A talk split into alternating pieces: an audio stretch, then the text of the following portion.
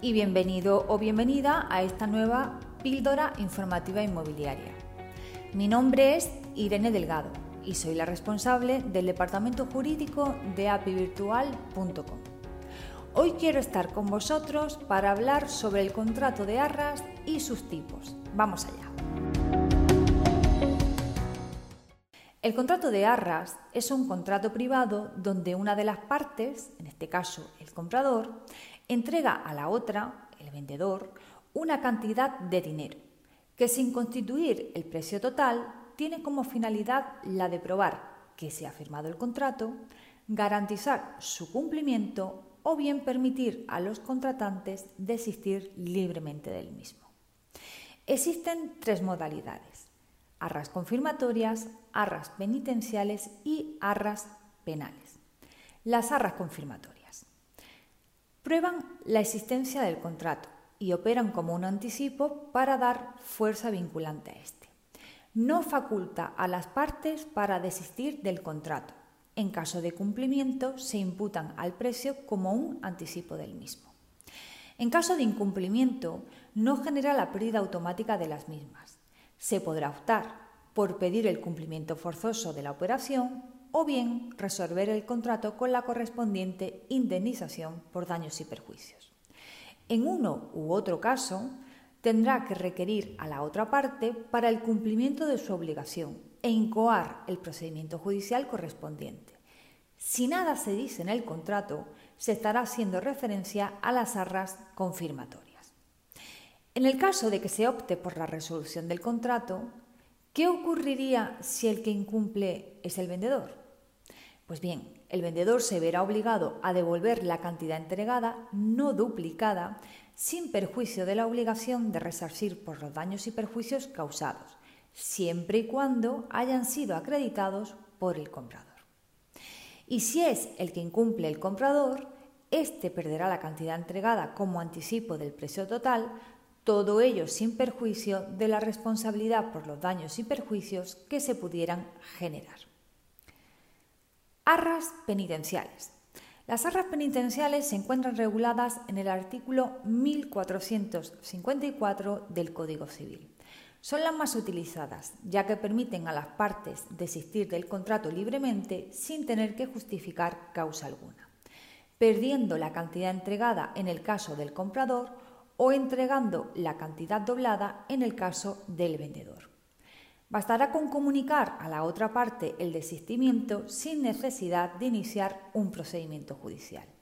Esta modalidad de arras solo será válida si se especifica en el contrato de forma expresa y clara, indicando sus consecuencias y su regulación.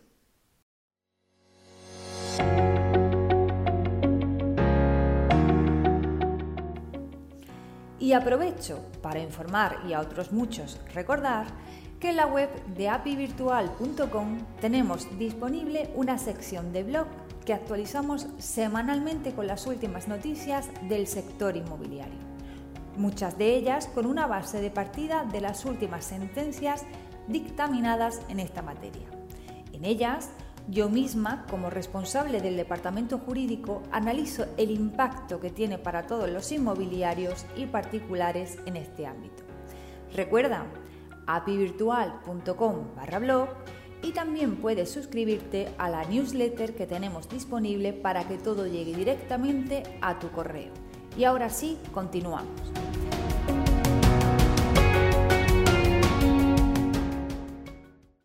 En este caso vamos a analizar por último las arras penales. Su regulación se puede enmarcar en los artículos 1152 y 1153 del Código Civil.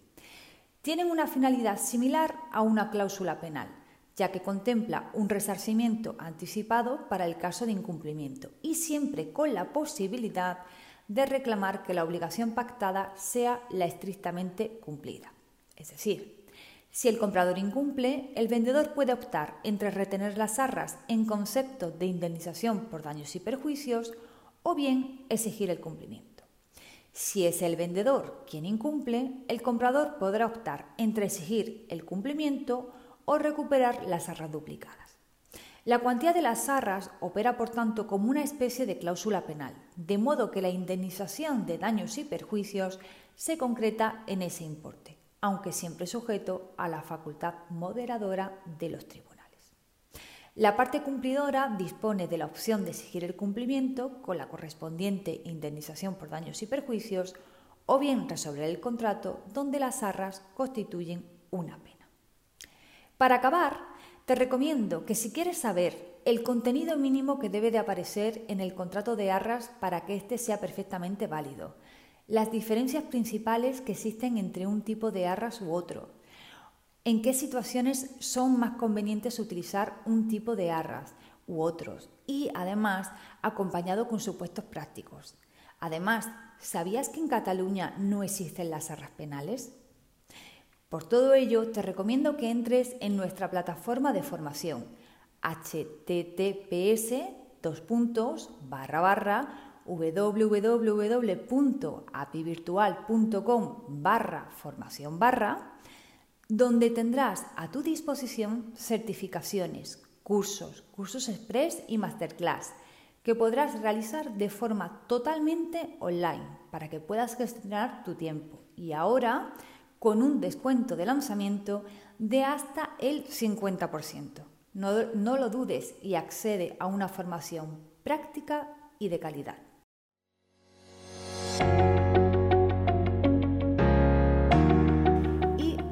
Llegado al final de esta píldora inmobiliaria.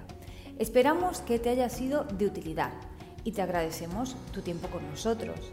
Ya estés trabajando, descansando, conduciendo, de camino a una visita o cualquiera de tus actividades, ya sabes que puedes llevarnos contigo y seguir aprendiendo.